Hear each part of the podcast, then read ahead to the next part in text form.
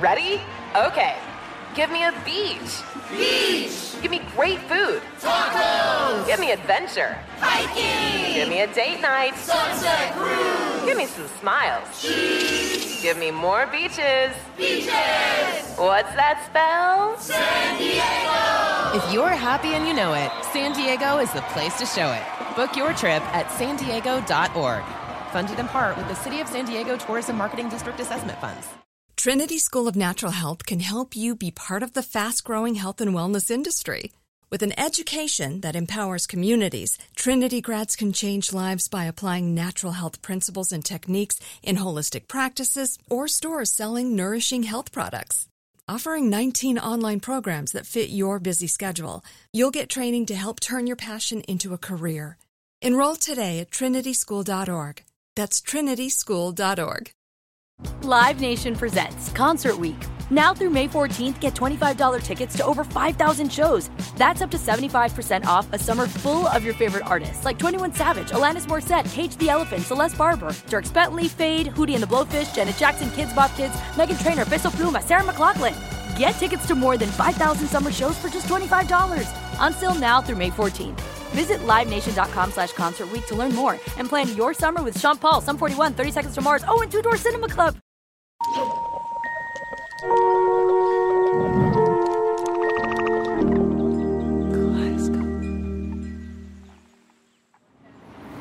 All right, Adrian. We're at the corner of 77th and Columbus, staring at a storefront. And I've brought you here because I know you were on the scene in Brooklyn circa 2007, 2008. Is that correct? Uh, yeah, that's correct. I I'm in New York with Adrian Anderson, the ultimate Brooklyn food maven. Adrian has been working with chefs and food media around New York for years, both making the food and making it look beautiful. I was just getting out of restaurants and starting to work as a food stylist. I was maybe still living in Williamsburg, maybe Bushwick around that time. That's what I was hoping for. Adrian co owned the studio where all the food magazines shot, and she did a lot of the styling. So when I wanted someone to walk me through the ultimate cautionary tale in the world of craft chocolate, a tale that has a lot to do with the looks and appearances of a bygone Brooklyn era, I knew who to ask.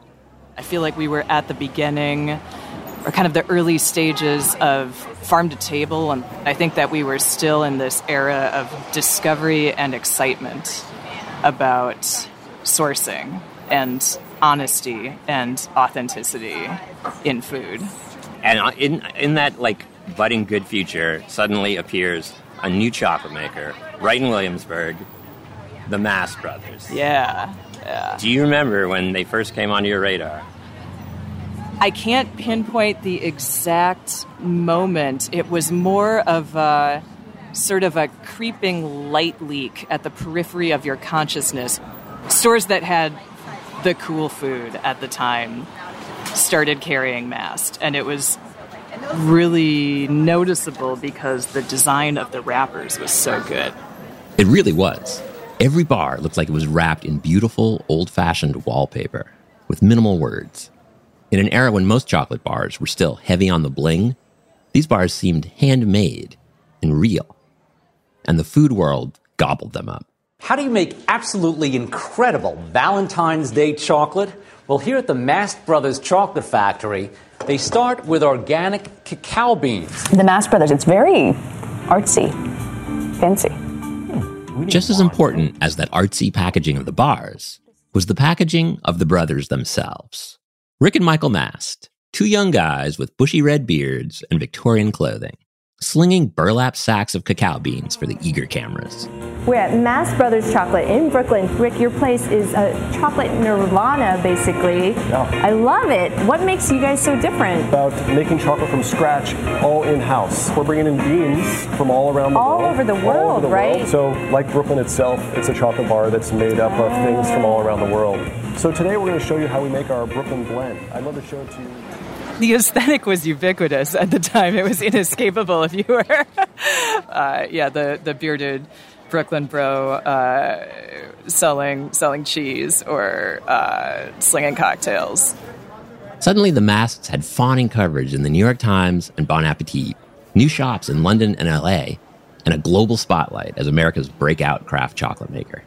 Their glass walled Williamsburg factory, where you could watch real live hipsters making chocolate, became a tourist mecca. But there was a story. There was that big story. I'm sure you know what it was. I don't. I don't remember. Oh, yes. That's why I'm here. Some people in the food world, the chocolate world, are calling them frauds. the Milli Vanilli of chocolate, which is a very strong thing to say. They were remelting other kinds of chocolate into their chocolate bars, especially in the early days when they were claiming they were bean to bar. Chocolate alloys. That's which right. is going against the purity, the nature of the very earnest looks and the big beards, essentially. In 2015, a blogger for the website dallasfood.org broke the story that would bring the Mast Brothers down. During their rise to fame, when they were the poster beards for authenticity, they weren't actually making some of their own chocolate.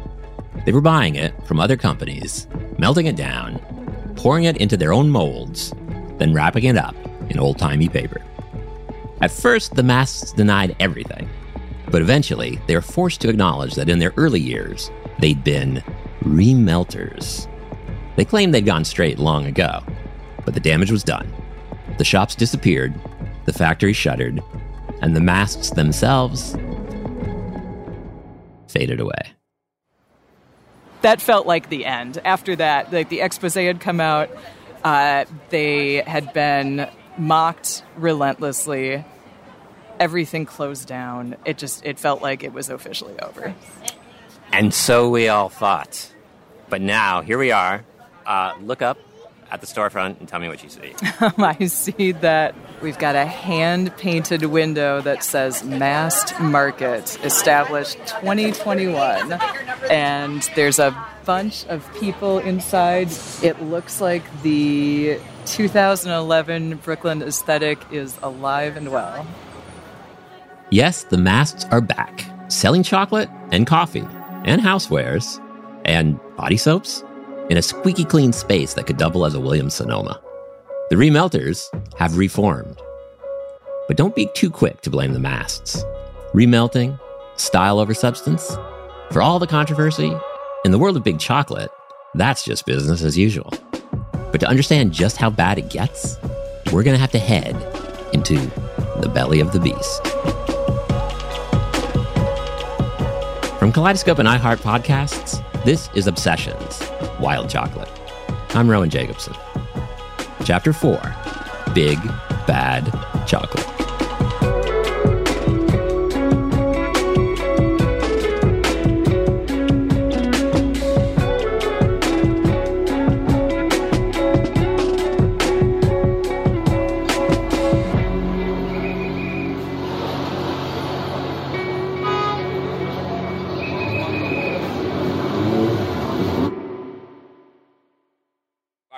Actually let's turn to Okay, so here we are in Whole. Foods. Here we are in Whole Foods. Br- Whole Foods Brooklyn, right? Whole Foods Like, uh, the, near the foodiest Barclay- place on uh, the on the planet. One of them.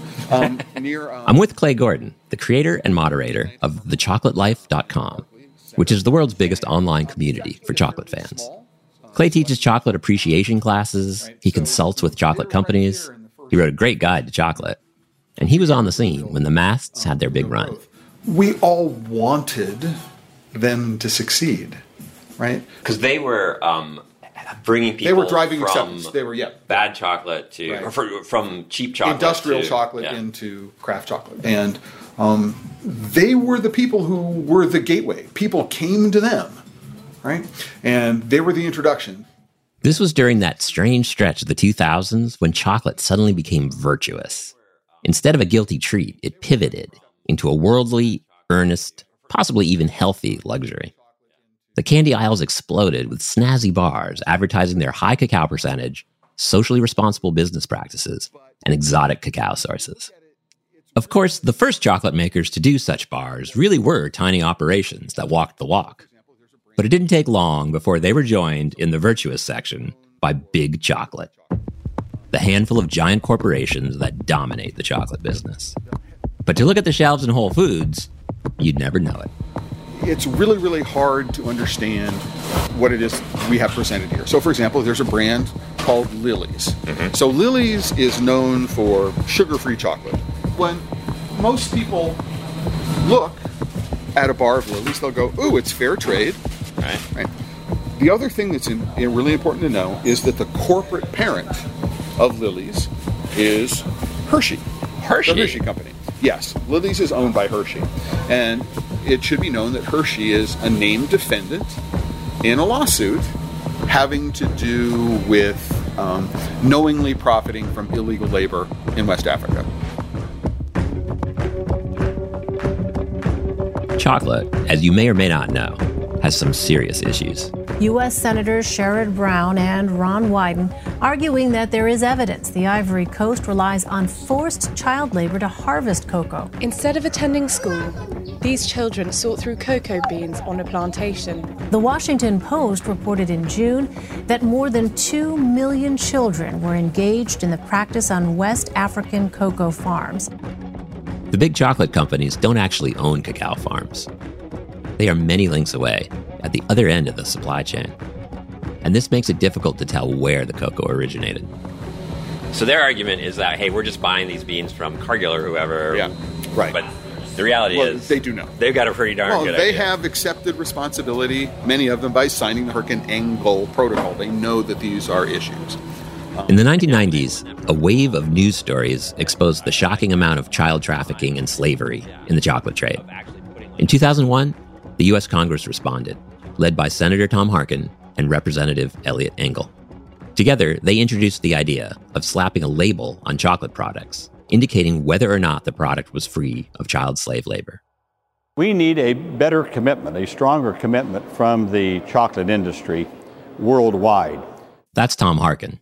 Families need to know that when they buy chocolate in whatever form, that a lot of that's being produced by what is really, in essence, child slavery. To no one's surprise, the industry freaked out. Chocolate is a $100 billion business. And a child slavery logo splashed across every candy bar wouldn't exactly be great for sales. Big Chocolate said, you know what? We don't need you to enact laws. We will take care of it ourselves, the problem ourselves. And every time their self imposed deadline approached, they kicked the cocoa pod down the road another five years. In 2005, Big Chocolate promised to get child labor out of the supply chain by 2010. In 2010, they said they could do it by 2020. In 2020, they said that they couldn't even trace where most of their cacao comes from. The problem is that cacao is a commodity, bought and sold by the shipload by traders in New York and London, then stored in giant warehouses until some company buys it. Between the farmer who grows it and the chocolate bar on the supermarket shelf, it can change hands a dozen times. It's nearly impossible to trace that path. Not that some companies aren't trying. All right, so now you're pulling a Tony's Chocolonely bar. pulling Tony's Chocolonely. Um, they sold over $100 million in chocolate last year. Wow. Right. Tony's is a Dutch company founded 20 years ago with a singular mission to eradicate slavery from the chocolate supply chain. Tony's groovy peace and love packaging gives them this Ben and Jerry's vibe. But there's a key difference. So Tony's is not a chocolate maker. Tony's is a marketing company. Right. They produce chocolate bars from chocolate which is manufactured by someone else. So the chocolate is manufactured for them by Barry Callebaut, Biggest biggest chocolate, company in maker the world. That's Barry Callebaut, the Goliath of chocolate makers, with more than 60 production facilities around the globe and $8 billion in annual sales. To their credit, Tony's purchases all their beans from seven cooperatives in West Africa that they ensure are free of slave labor. And they pay a premium to do that. But the fact that the largest chocolate maker in the world is making all of their chocolate for them makes things complicated. The cocoa butter for this bar is probably produced in a Callebaut factory in West Africa. And why is that a problem? Well, Callebaut is one of the named defendants in the Trafficking Victims Protection Reauthorization Act lawsuit. And so, can we say that they're actually working to eradicate slavery in the entire chocolate supply chain? They're trying for sure. But due to its ties to Barry Callebaut, Tony's was removed from an important list of slave free chocolate companies. And Tony's isn't the only indie brand with ties to big chocolate. Clay picked up another bar, one I had some history with. Chocolove. These guys have been around forever, right? yeah. So This they- was, that was like the first Yep. Serious dark chocolate. Well, I started buying in like the 1990s. Part of this is looking at labels. So when you buy Chocolove products, you can be sure your purchase supports a better future for cocoa farmers and their family. So, Chocolove, 100% Barry Callebaut. Really? Chocolate. Them too. Yes. I didn't know that. And so what they're doing is this claim about sustainable, social, and ethical Mm-hmm. is based entirely on what Barry Callebaut is claiming that they're doing on the farm. So they they go to Barry Callebaut. They're like, oh, "You're sustainable and ethical, right?" Right. Okay, good. He kept going. Other brands that you might see, Justin's, Yeah, for sure. Hormel. Justin's also They're getting a owned by lot of penetration. Owned, Hormel. owned- owned by Hormel Foods. Wow. The Endangered Species Chocolate Company, they don't make chocolate. They're a marketing company. The chocolate is made for them by another company. Does anybody on the shelf make their own chocolate? I believe, well, I believe, well, Theo Theo in right. Seattle. They're the only ones. By the time Clay had gone through the whole shelf, it was clear that what the Mast brothers had done was just standard practice in the weird world of chocolate. And Clay says the chicanery goes all the way to the top. It's important to know that Hershey, Hershey does not manufacture chocolate At all? at all anymore. They're a candy company, not a chocolate company. And so the chocolate for them, if you go to, if you actually go to Hershey, Pennsylvania, Yeah. you will not find chocolate manufacturing anymore. Um, they buy their chocolate in from big producers, Cargill, companies like that, big producers. Um, So when all- you go to Hershey Park and you're like, yep, they're not making, soaked they're, in. they're not making chocolate themselves. If this makes you want to break free from the chocolate empire completely, you're not alone. I just felt inherently like there was just something really messed up with the system itself. But don't. Join the resistance instead. And I wanted to build an alternative system. Ride shotgun with a rebel commander on a risky mission after the break.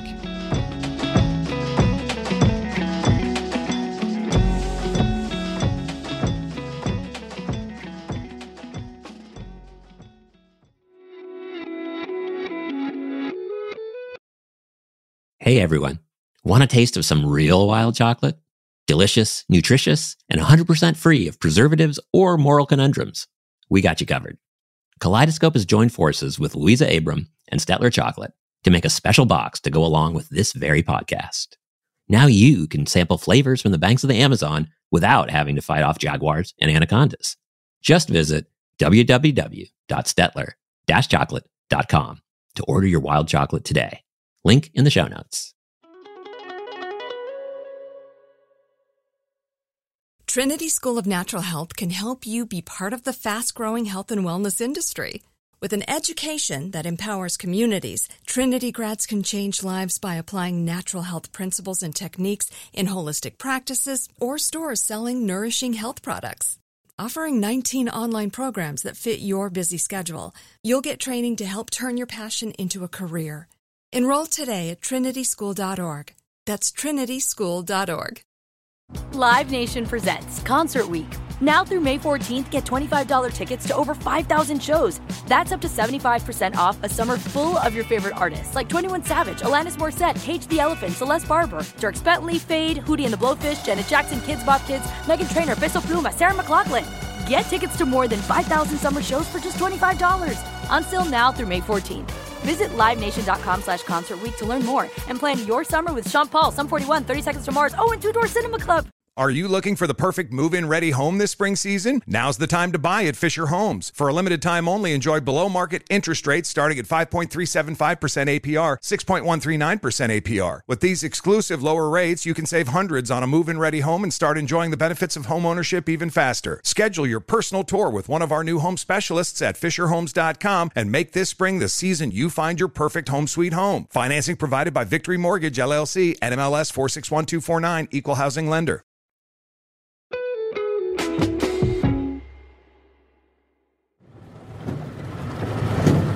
So what's the lifespan on one of these trucks doing doing this kind of work? You, you managed to keep it going? Infinity. Infinity with the right mechanic. I'm with Emily Stone and Diane Coy. Emily is the founder of Uncommon Cacao, which acts as a matchmaker for 5,000 small farmers in 12 countries and hundreds of bean to bar chocolate makers in the US and Europe. Diane is the new managing director of the Belize business. She's a Kekchi Maya who grew up in the area and spent time as a kid harvesting cacao with her parents. We're riding in a rusty 33 year old Ford F 250 through the back roads of Belize, buying cacao from farmers. So everything we're seeing is my is part of the Maya Mountains, or Yeah, everything here. This is sort of the southern tip, and then it extends up towards Cayo. yeah, really beautiful. How many communities are we sourcing cacao from now, Diane? Um, 28. 28 communities in the Maya Mountains. In the late 2000s, Emily was living in Boston, working on the campaign to pressure Hershey to address its child slavery problem. But the more she watched Big Chocolate say all the right things, the more she realized the system was never going to change from within. There's no reason for chocolate to be causing poverty. Um, it is the leftover inheritance of colonialism and of a world in which slavery was legal. So Emily decided to help build a new system. Her vision was to act as a matchmaker for small farmers and bean to bar chocolate makers, to cut out those 12 layers of intermediaries and deliver more money to the farmers and better beans to the chocolate makers. And she knew the place to start was the Americas, which had the old varieties of cacao that the high end chocolate community craved, and no system for getting it to market in good condition. In 2010, she moved to Belize and started talking to farmers. They told her they needed an easier way to sell their beans and a better price. She said, Got it. So she bought a beat up truck and offered to pick up their beans right at the farm. Then she built a professional fermentation station, which would help her charge more for these improved beans. Within a few years, farmers were getting twice the price for their cacao, and Maya Mountain beans had become famous. But Belize alone was a drop in the bucket. If she really wanted to build a more just chocolate industry, she needed to expand, and she knew where to go. I was hearing from people in Belize, you know, oh yeah, my cousins in Guatemala, they have cacao. Like, you know, have you ever been to Guatemala? And I hadn't. I get over there, and then I get the bus, and you know, it was just kind of like asking around, like, okay, how do I get from here to here? Anytime I got to the next bus station, and everyone's looking at me like, who the f are you? Someone like asked me, they're like, what are you doing? I was like, I'm here to, you know, I'm here to look at cacao. And all of a sudden, they all were like, cacao? I was like, yeah, they've got, we have a lot of cacao. I was like, oh, great, that's what I'm here for. And literally, as the minibus was like making its way up the mountain, we were stopping at every single person on the bus's cacao farm and getting out to like admire the Soon she's meeting everyone in the community and learning how important they were to the history of chocolate. They were Kekchi Maya, direct descendants of the people who had introduced chocolate to Europe when they sent a friendly delegation to the Spanish court in 1544, bearing beans from these very hillsides. Emily had stumbled into the heart of chocolate, an unbroken lineage going back thousands of years. But that didn't make their situation any easier.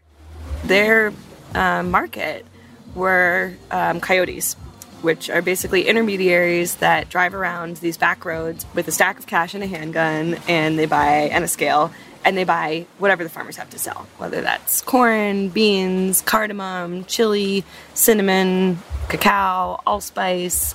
Um, there's no transparency around where that cacao is going. There's no technical assistance and um, there's no fermentation. It's all washed cacao. So yeah, these producers were left without a market. This was her dream scenario. The cacao varieties turned out to be excellent old ones, but the cacao wasn't being fermented at all. The farmers were just washing the pulp off as soon as they opened the pods, drying the beans, and selling them as fast as possible. The delicious flavors that emerged with fermentation were never being given a chance to develop. And it was all due to the dysfunctional market. The coyotes were going to pay the same super low price no matter what. So Emily jumped on the opportunity. She moved to Guatemala, taught the farmers how to ferment and dry properly, bought the cacao for twice the going rate, and sold it directly to her growing list of bean to bar clients. But the coyotes did not take this lying down. It's been a huge challenge for them locally. I mean, it's been there have been security issues. There've been so it has. What kind of challenge? Like, what what kind of challenge or what kind of security issue? Um, there were physical threats made to association members. The battle with the coyotes came to a head after the government arranged to build a new fermentation and drying center for the Farmers Association. Emily wasn't directly involved, but she'd promised to buy the cacao, which was a key to the deal. But one local coyote was particularly unhappy about losing his turf. And when the government representatives came to sign the paperwork, they met a most unwelcome welcoming committee. Basically, this like disgruntled guy and his family surrounded the building where the signing was happening, armed with machetes, and threatened that if they signed it, like there would be violence. And so they left without signing, and the project never happened. The bad blood continued for a couple of years, and the farmers warned Emily and her team not to visit. The um, coyote and sort of his family members were like, you know, if those people come, it's not, it's not going to be good. But the fermentation center got built in the neighboring community.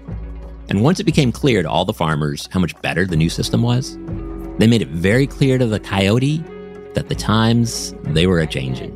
We have found that over time there's there is a circle of trust and security that is established by the farmers themselves and that the consequences for anyone who interferes will be high. Since then, Guatemala has become a prized source of cacao in the craft chocolate world. But that doesn't mean it's an easy business. Bullets, razors, nails, cement, you name it, it's been found in a cacao bag.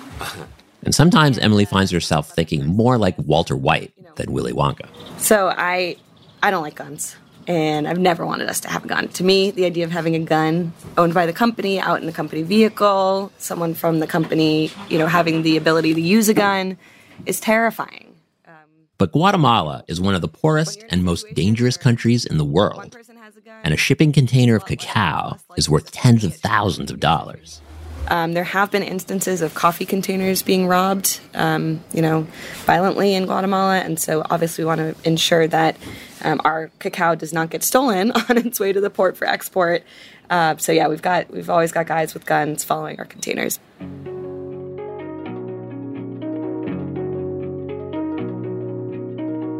I hope by now it's abundantly clear that making great chocolate from responsibly sourced beans is really, really hard. Even when you're not dealing with guns and charlatans, sometimes you could do everything right and still fail. I thought this was gonna taste amazing, and this was like gonna be like the like the gold of the forest. Just ask Luisa Abram, the young Brazilian chocolate maker who began working with the Santo Daime ayahuasca cult in the Amazon. Luisa fell in love with the people. She paid fair prices for their cacao.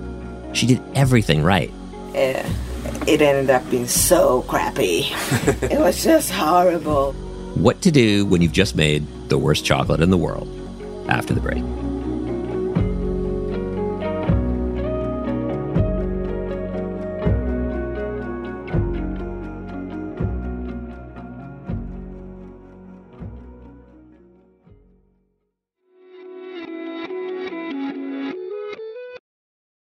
Trinity School of Natural Health can help you be part of the fast growing health and wellness industry. With an education that empowers communities, Trinity grads can change lives by applying natural health principles and techniques in holistic practices or stores selling nourishing health products. Offering 19 online programs that fit your busy schedule, you'll get training to help turn your passion into a career. Enroll today at trinityschool.org. That's trinityschool.org.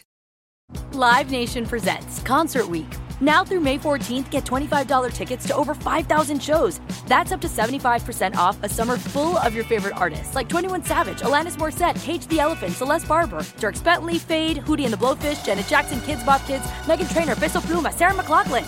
Get tickets to more than 5,000 summer shows for just $25. Until now through May 14th. Visit LiveNation.com slash Concert to learn more and plan your summer with Sean Paul, Sum 41, 30 Seconds to Mars, oh, and Two Door Cinema Club. Are you looking for the perfect move in ready home this spring season? Now's the time to buy at Fisher Homes. For a limited time only, enjoy below market interest rates starting at 5.375% APR, 6.139% APR. With these exclusive lower rates, you can save hundreds on a move in ready home and start enjoying the benefits of home ownership even faster. Schedule your personal tour with one of our new home specialists at FisherHomes.com and make this spring the season you find your perfect home sweet home. Financing provided by Victory Mortgage LLC, NMLS 461249, Equal Housing Lender.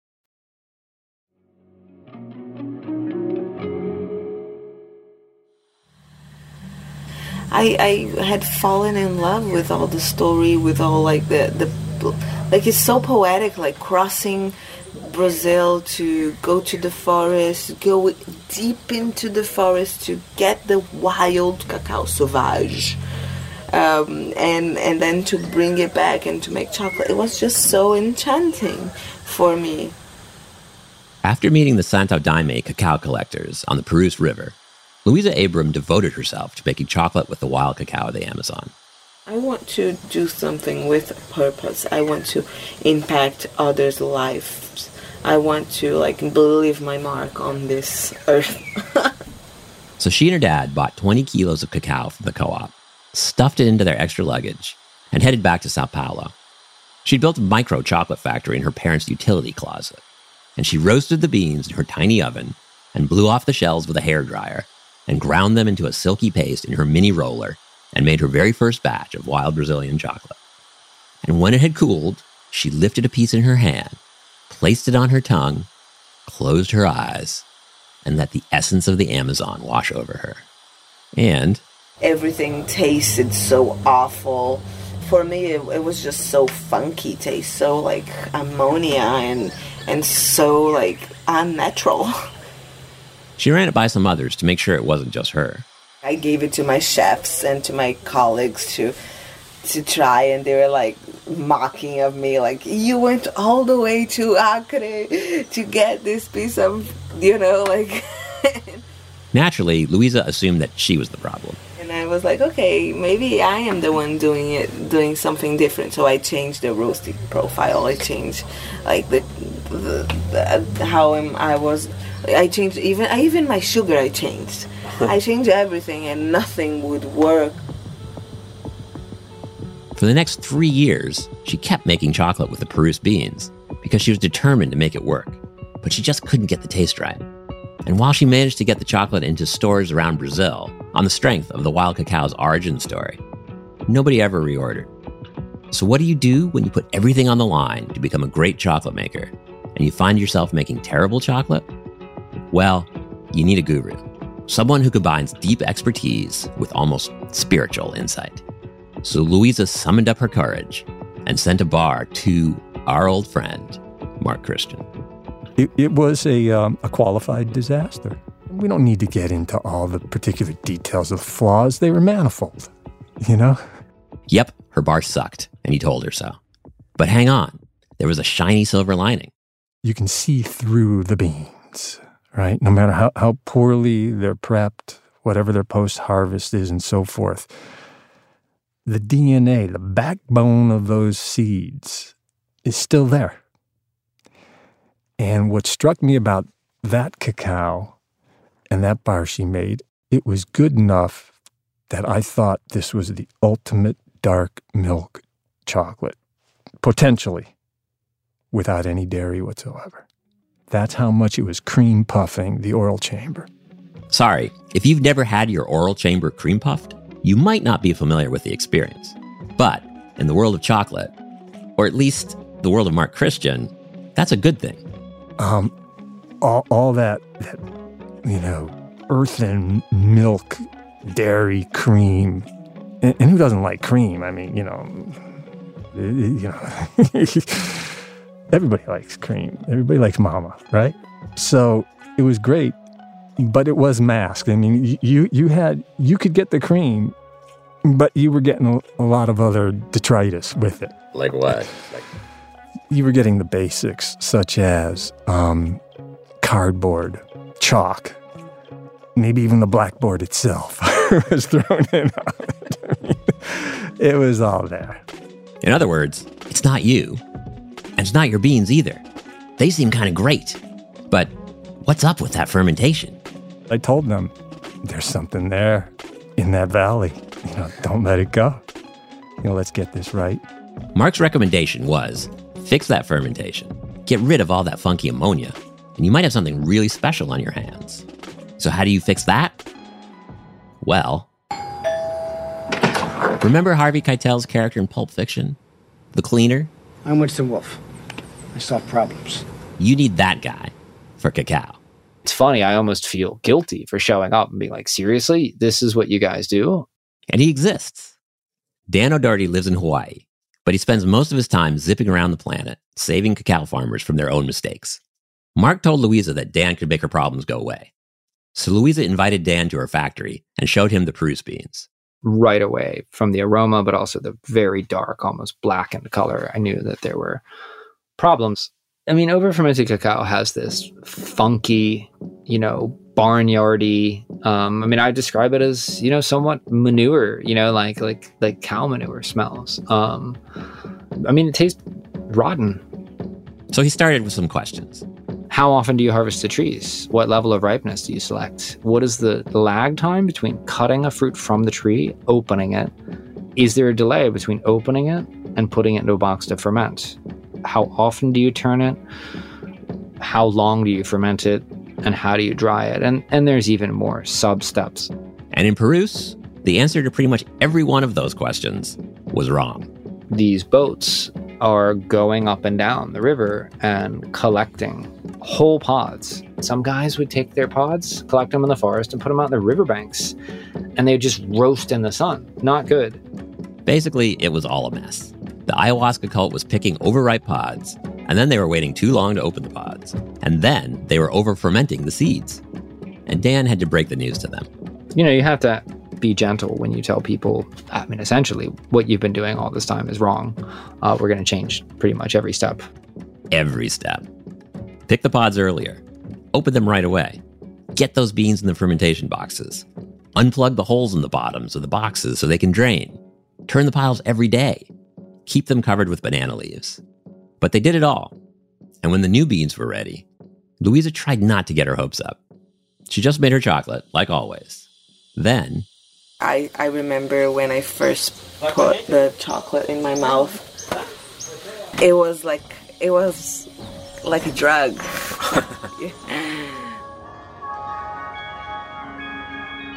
Oh, it was amazing. I mean, it has like straight up dried blueberry notes. Like I had people taste it that didn't, I didn't prime them with anything. And they were like, oh my God, it, it tastes like you ground dried blueberries into it. Finally, Luisa had a fantastic new chocolate on her hands, and her company took off. She added three other chocolates to her line, each coming from a different Amazonian community with its own wild cacao trees. And as it turned out, she had dialed in her skills just in time, because the kind of opportunity every bean to bar chocolate maker dreams of was about to come her way. And it was going to take everything she had to pull it off.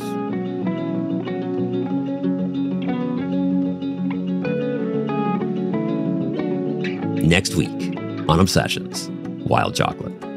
Man, you must have been furious at a lot of people. Uh, I had a little. Uh, it was a section of rage, you know, pure rage. I, I would, you know, with a gun in my hand, I would have killed some people, maybe. Volker Lehmann. After years of dodging bullet after bullet in the jungle, he was about to take one right in the heart.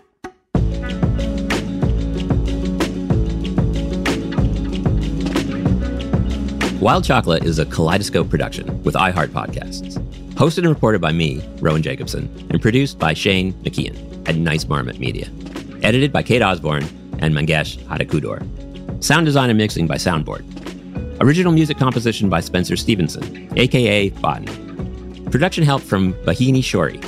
From iHeart, our executive producers are Katrina Norvell and Nikki Ettore.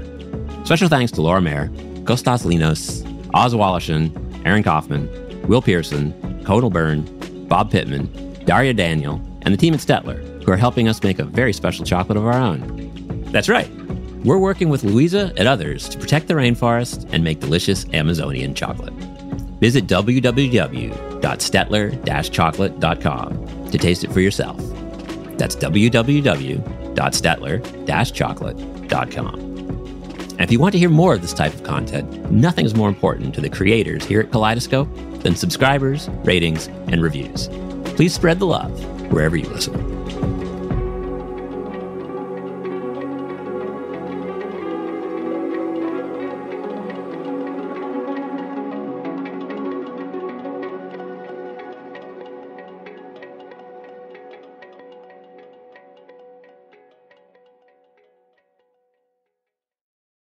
Trinity School of Natural Health can help you be part of the fast growing health and wellness industry.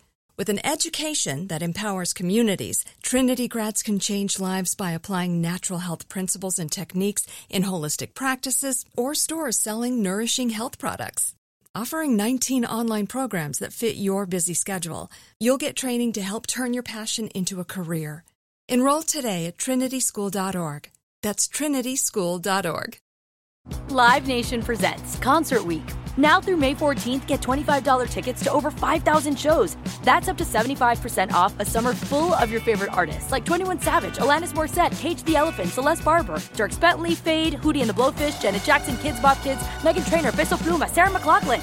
Get tickets to more than 5,000 summer shows for just $25. Until now through May 14th. Visit LiveNation.com slash Concert to learn more and plan your summer with Sean Paul, Sum 41, 30 Seconds to Mars, oh, and Two Door Cinema Club.